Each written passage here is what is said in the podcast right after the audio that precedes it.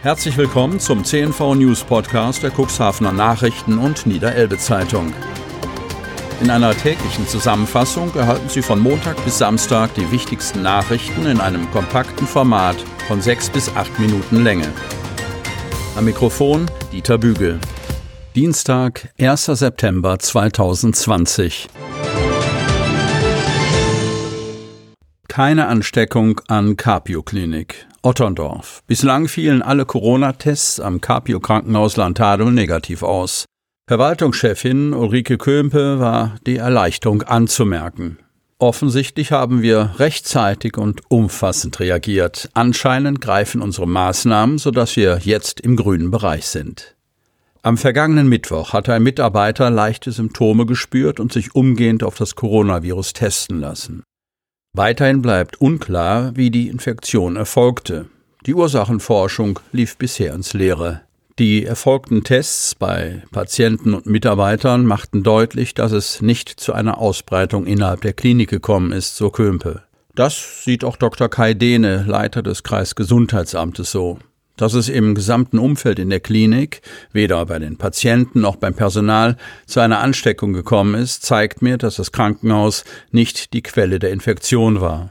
Aufgrund der besonderen Sensibilität eines Krankenhauses seien die großräumigen Tests vorsorglich unternommen worden. Lediglich das direkte familiäre Umfeld, also Frau und Kinder des Mitarbeiters, seien positiv auf das Coronavirus getestet worden. Einwände zum Abbau des Atomkraftwerks Brokdorf. Kreis Cuxhaven-Brokdorf. Der geplante Rückbau des Atomkraftwerkes Brokdorf beschäftigt weiterhin diesseits der Elbe. Es macht sich Besorgnis breit, dass dabei zu viel radioaktive Strahlung freigesetzt wird, die möglicherweise zu gesundheitlichen Beeinträchtigungen führen könnte. Trotz der in die Sommerferien gelegten Einwendungsfrist formiert sich breiter Widerstand gegen die Art der Beantragung. Größtmöglicher Schutz vor Strahlung, Nutzung neuester Technik sowie Einbeziehung von Umweltverbänden sieht der Forderungskatalog diesseits der Elbe vor. Das Aktionsbündnis für verantwortungsvollen AKW-Rückbau Cuxhaven-Otterndorf mit seinen 3 Sprecherinnen, Dr. Silke Eulenstein, Dr. Gisela Penteker und Elke Roskosch-Buntemeier, hat das Landvolk, Land Hadeln, Cuxhaven, die Wasser- und Bodenverbände Otterndorf und die evangelische Kirchengemeinde St. Severi in Otterndorf zu einer gemeinsamen Stellungnahme gegenüber der Atomaufsichtsbehörde bewegt. Adressat der Bedenken in einem gemeinsamen Schreiben war das zuständige Schleswig-Holsteiner Ministerium für Energiewende, Landwirtschaft, Umwelt, Natur und Digitalisierung.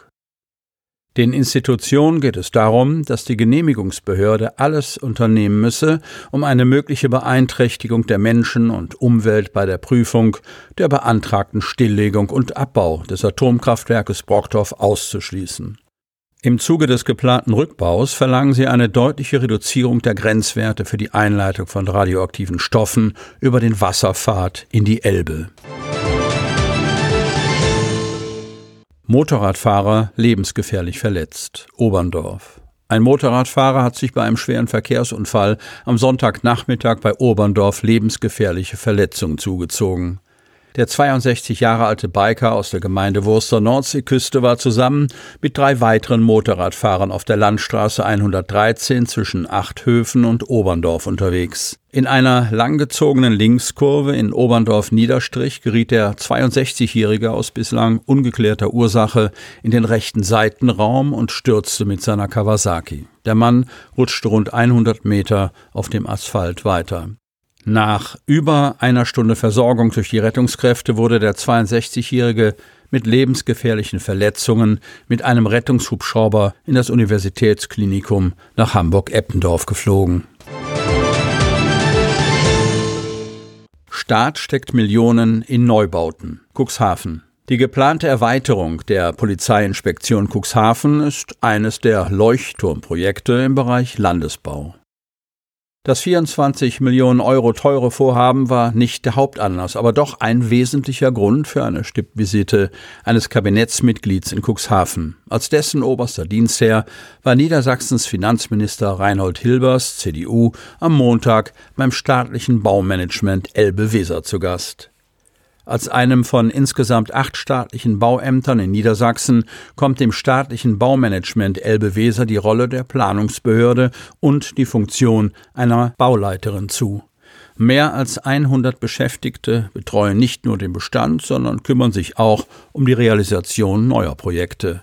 Nach den Worten von Bauamtsleiter Helmut Bernhardt ist der Löwenanteil der aktuell in Planung befindlichen Neubauvorhaben im militärischen Bereich in erster Linie am Standort Nordholz zu suchen.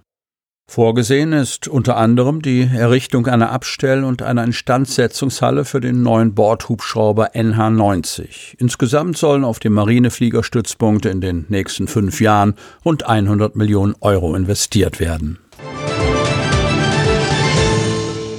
Corona-Infektion an der Waldschule.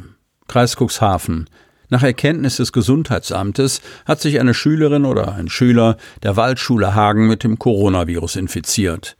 Bereits am Wochenende hat die Kontaktermittlung begonnen, berichtet Kreisrat Friedhelm Ottens. Alle engen Kontaktpersonen befinden sich bereits in Quarantäne. Am Montag wurden zudem 3 Neuinfektionen aus dem Kreis gemeldet, 7 Personen gelten wieder als gesund. Damit sind noch 20 Personen an der Infektion erkrankt. Insgesamt gibt es 409 bestätigte Corona-Fälle.